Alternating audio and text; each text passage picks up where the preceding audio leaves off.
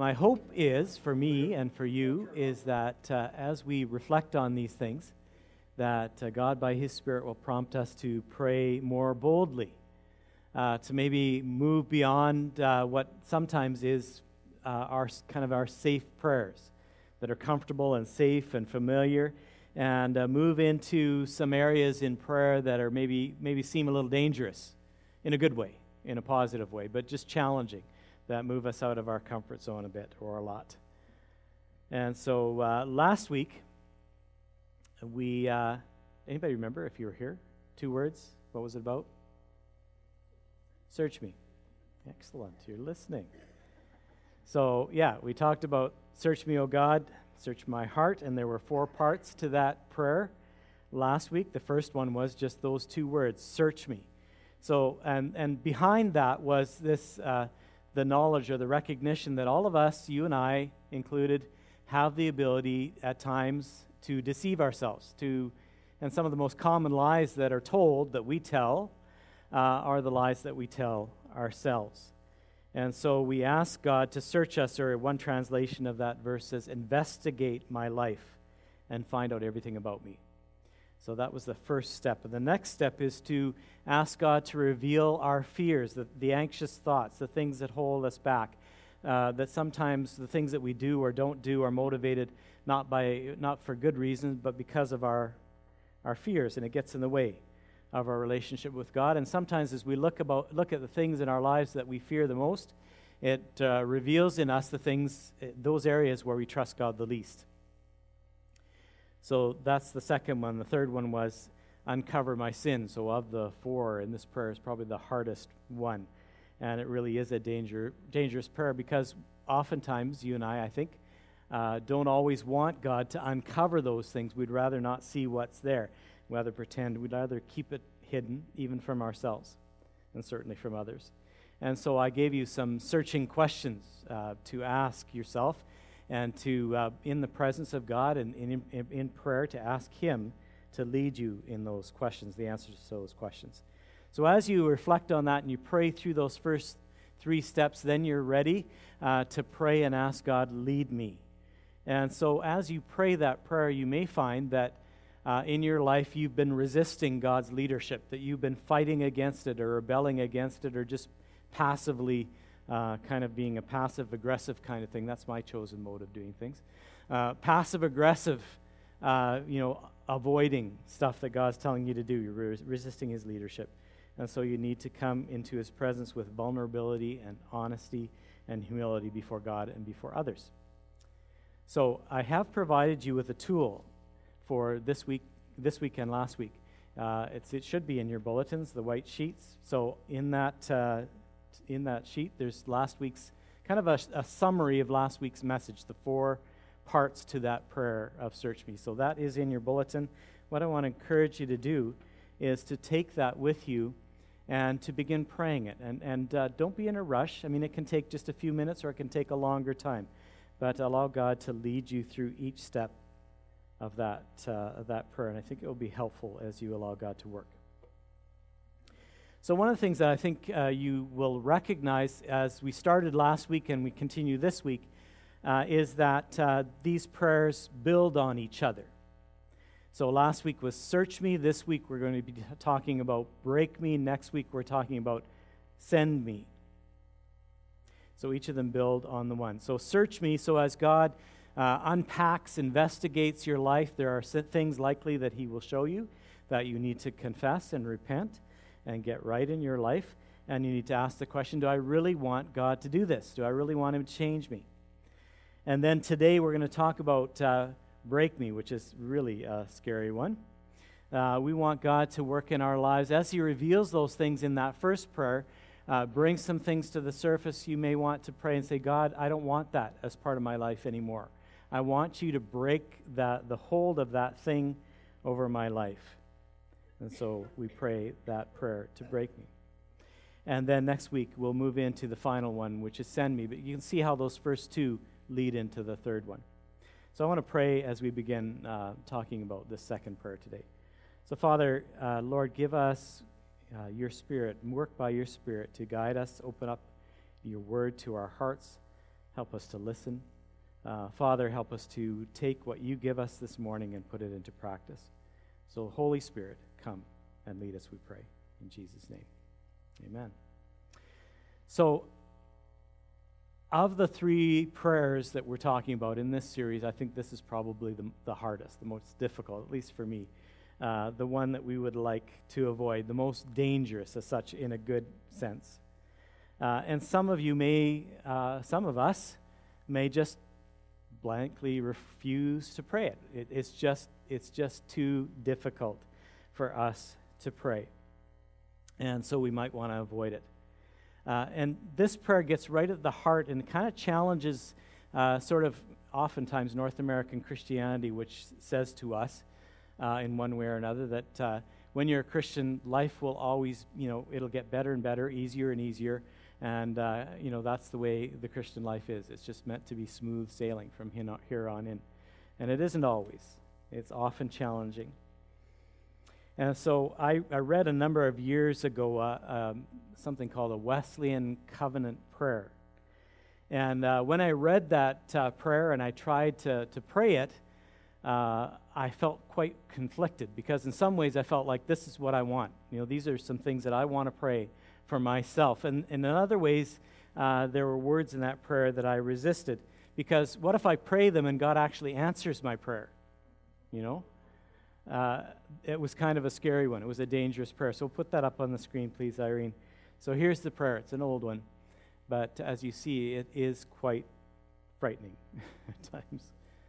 Have we got it? That covenant prayer. It's our mouse. We need a new mouse, I think, because it's giving us grief. There it is. I am no longer my own but yours. Put me to what you will. Place me with whom you will. Put me to doing, put me to suffering. Let me be put to work for you or set aside for you, praised for you or criticized for you. Let me be full, let me be empty. Let me have all things, let me have nothing. I freely and fully surrender all things to your glory and service. And now, O wonderful and holy God, creator, redeemer, and sustainer, you are mine and I am yours. I like the way it ends. There's some stuff in the middle I'm not sure about that make me feel uncomfortable, that really challenge me in my comfort. It's a beautiful prayer, but at the same time, it's terrifying. And so as I gathered that prayer, I wrote it in my journal, and I prayed it, and I thought, I don't know if could I just edit this a bit, take out the hard parts? So our prayer this morning is kind of like that. It's sort of dangerous. But as you pray, if you pray, this prayer today, over the next number of weeks, it has the possibility to open your heart up to the work of God in a way that could forever change your life. And so that is the prayer, break me, God. But why would you want to pray something like that?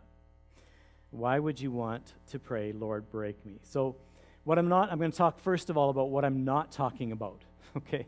In a sense, or what I'm not promoting, what I'm not asking you to pray. So it's not sort of a spiritual masochism. I really like to suffer, right? So I'm just going to pray that I get more suffering. I'm not talking about that. It's not that we're just going to revel in it.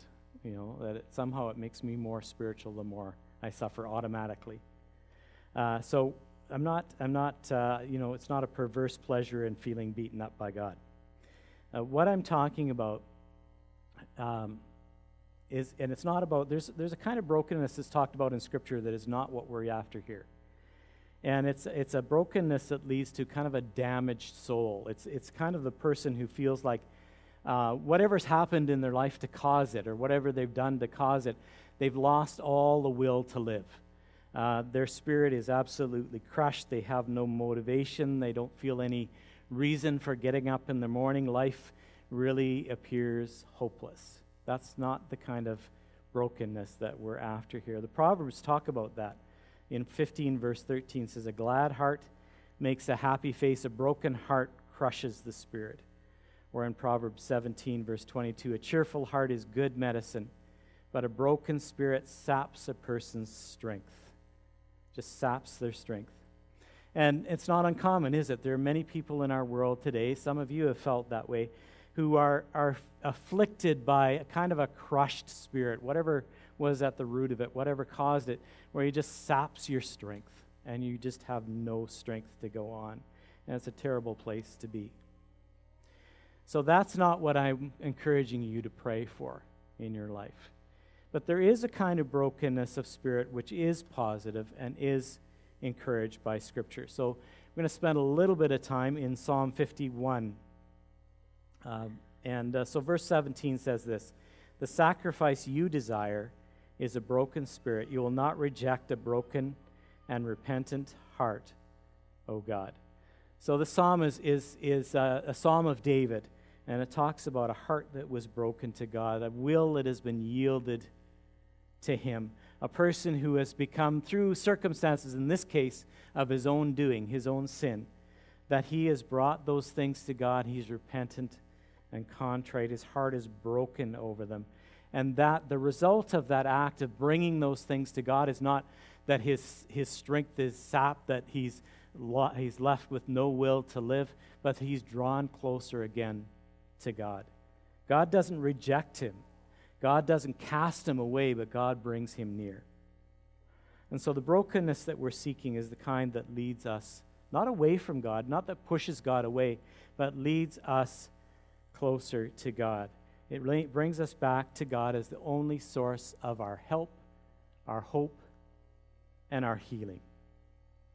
So there's lots of ways that we get broken, right? Sometimes life just beats us up, right? We get beaten down by life and we feel broken.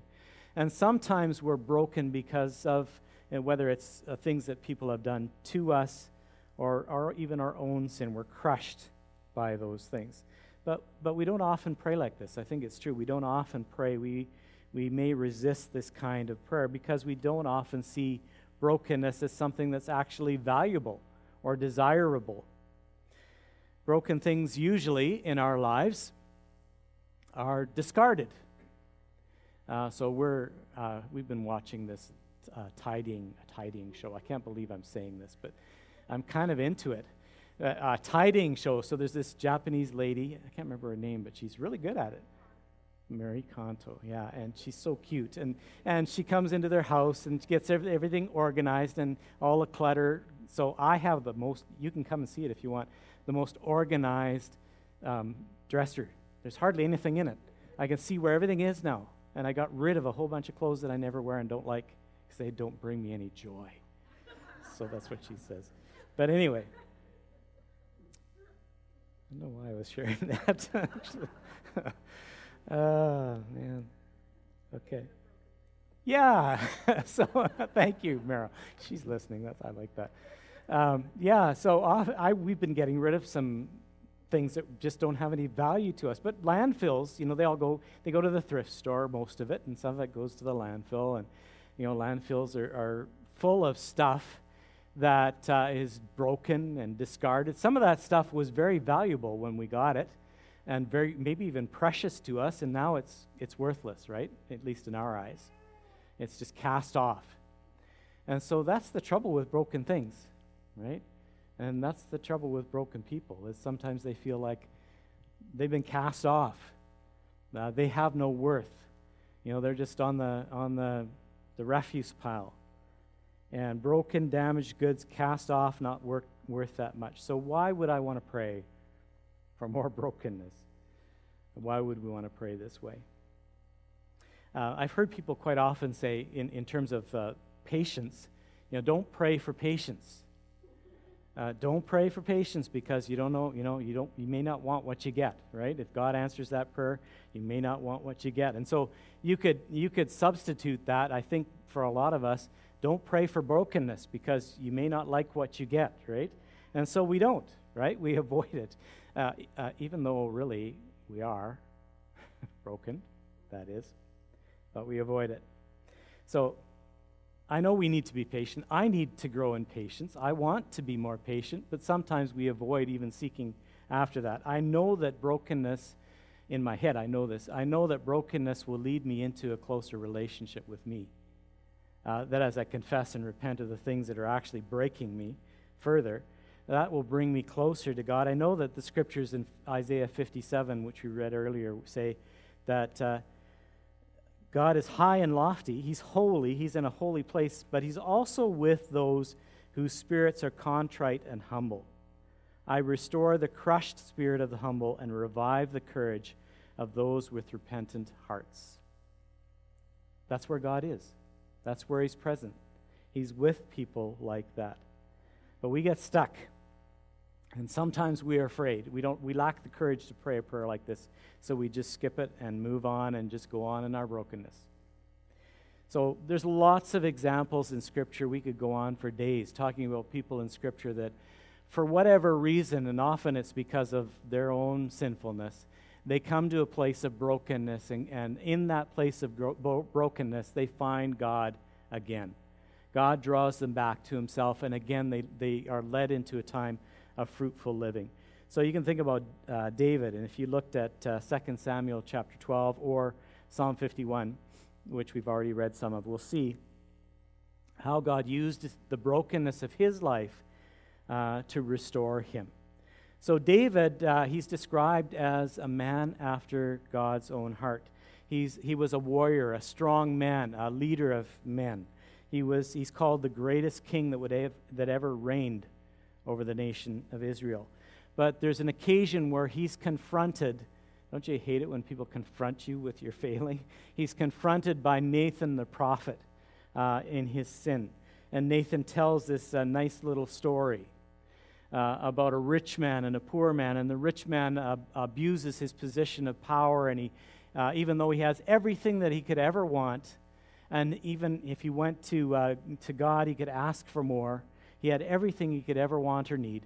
And yet he takes from that poor man the most precious thing that man had and uses it for himself. What a terrible person. Who would do that? And he pauses in the story, and David, in his righteous anger, is just so angry. We need to mete out justice on this wicked person. And Nathan says, "It's you. It's you." That story was a description of his life and the way he had treated his neighbor. He was that cruel person. And so Nathan says to him, "Why then have you despised the word of the Lord and done this horrible deed? For you have murdered." He committed murder. Uriah the Hittite was murdered as a result of his actions. He was killed, and he'd stolen his wife, and he covered it up, and he lied about it. And now it was all out in the open. So, I wonder, if I was David, how would I feel in that moment? How would you feel in that moment? As it's revealed that story is not just some nice little parable. It's actually his life. It's actually what he had done. You think you could just see? I could just imagine the blood draining from his face, and his palms are sweating, and he's thinking like, "Oh no, that's me. What have I done? What's going to happen to me?" And just absolutely devastated by what's been revealed to him.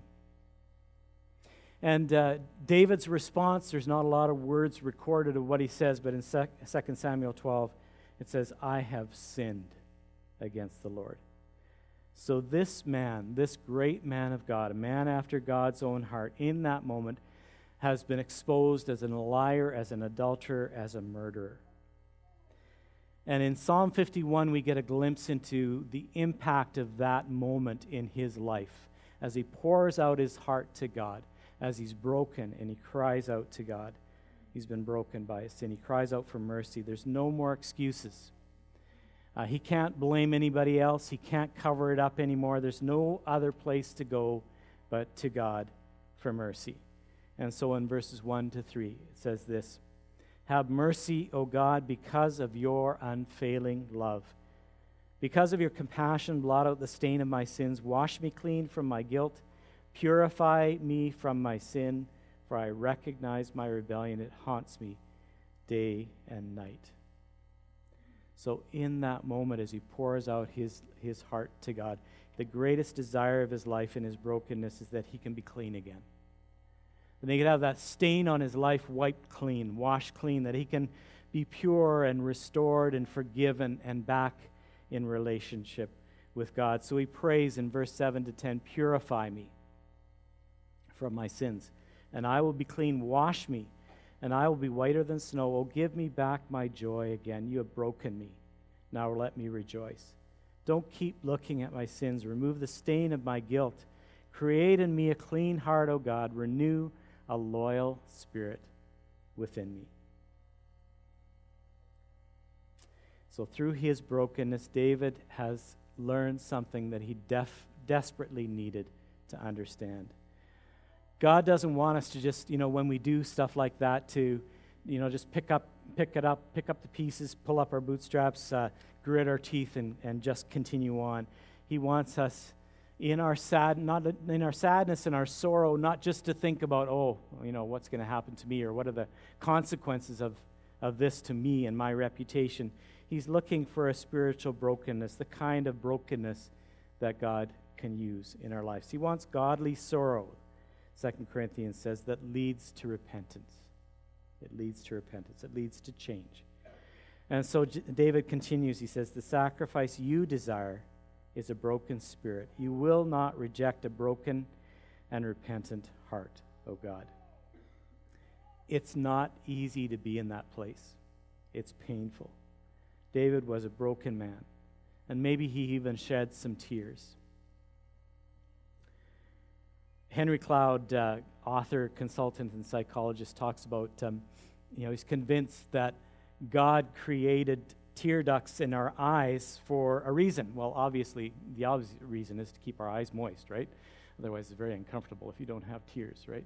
But there's another reason for those tears, and this is his theory. Because he says, well, tears could come out any part of our body, right? They don't have to come out of our eyes. They come out of our ears. They come out of our kneecaps or whatever, I don't know. They could come out of any part of our body, but they come out of our eyes. So he said, maybe the reason is because we are designed by God to have someone looking us in the eyes when we're hurting. Maybe God in his infinite wisdom allowed us to cry because someone else should be connecting with us eye to eye when we're broken. I don't know. That's his theory. Sounds good to me. So that's David. Now, there are more. There's lots more. How about the Apostle Peter? He knew something about brokenness, too.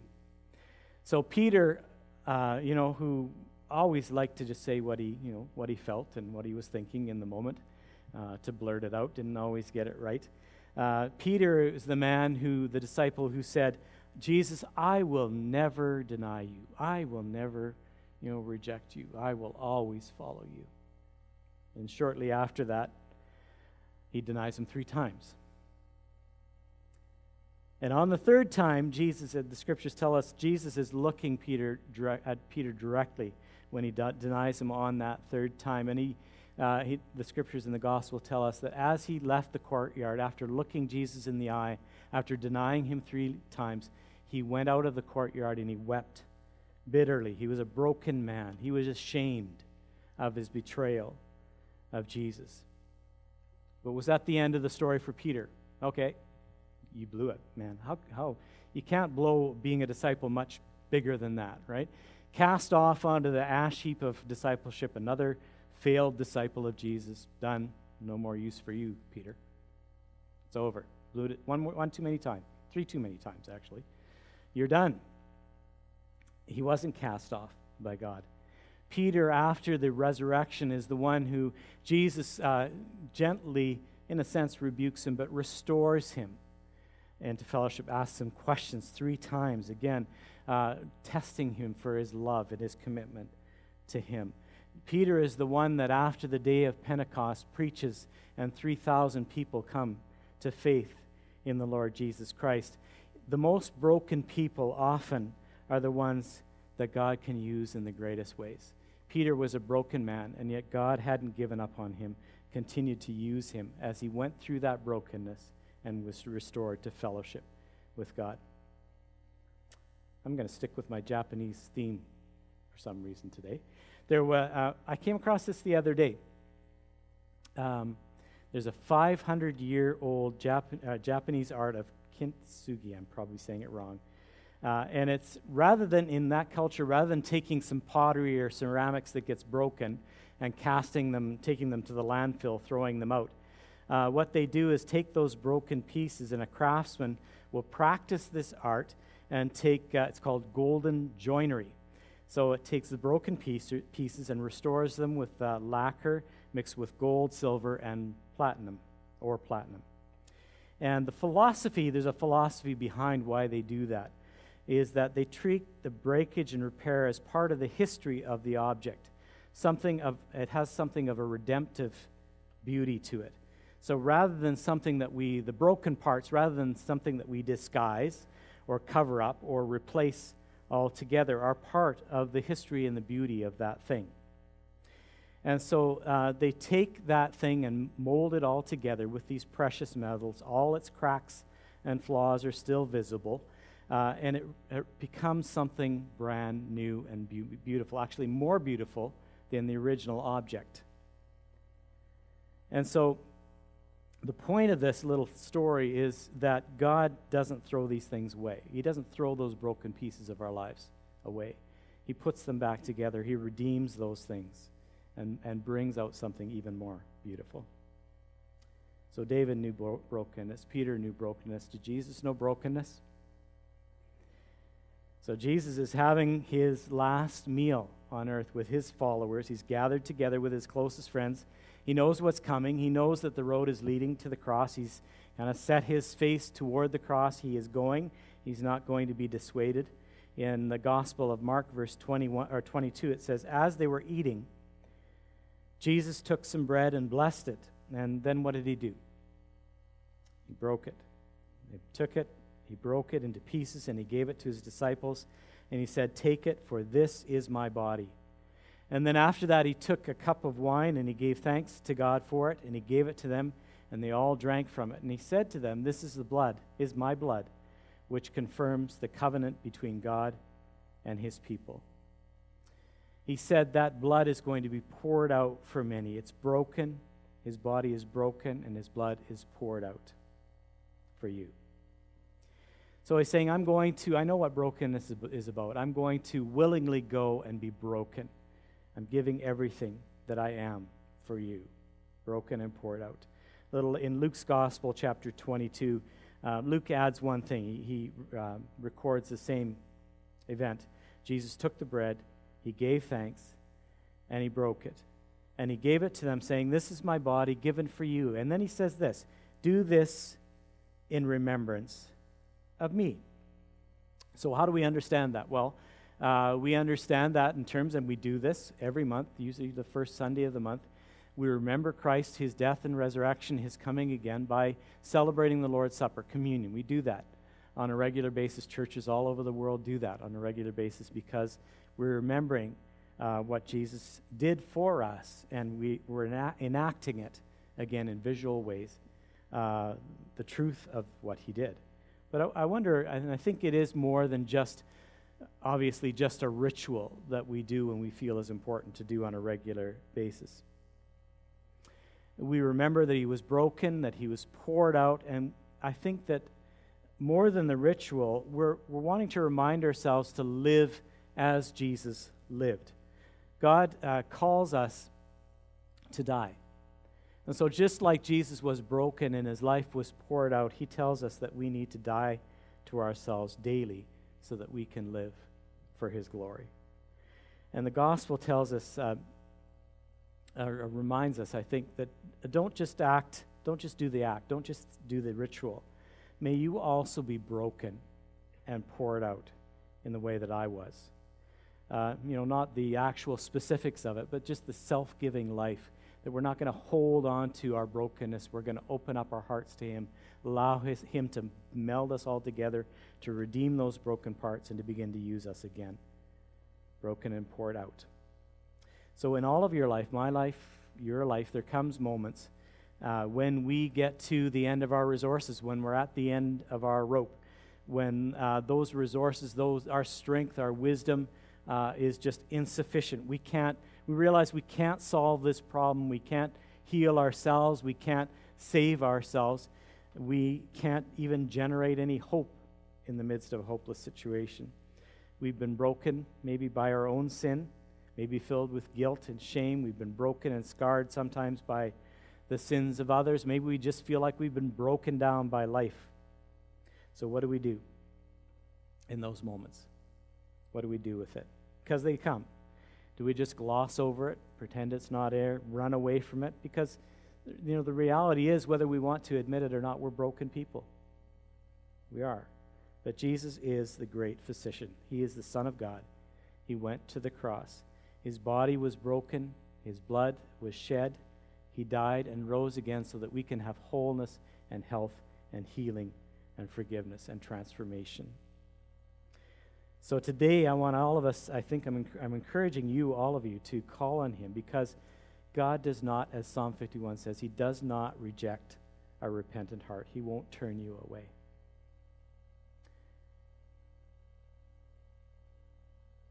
So it's a difficult prayer.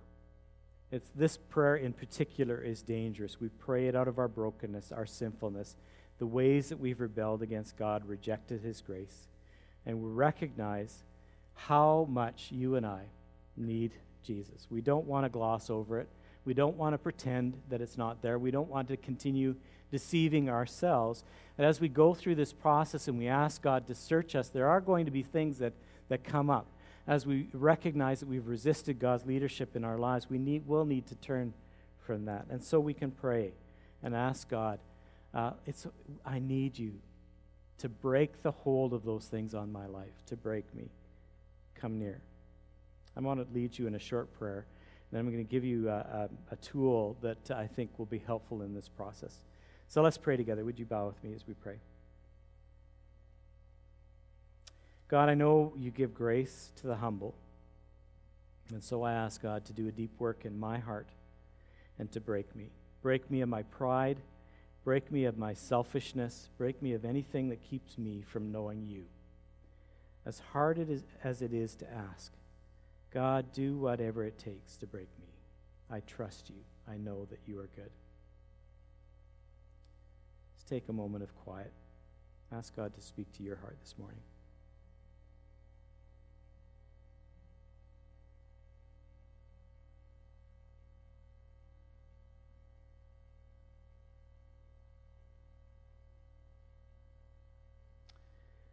Lord, we offer up our prayers to you, our loving, merciful Savior.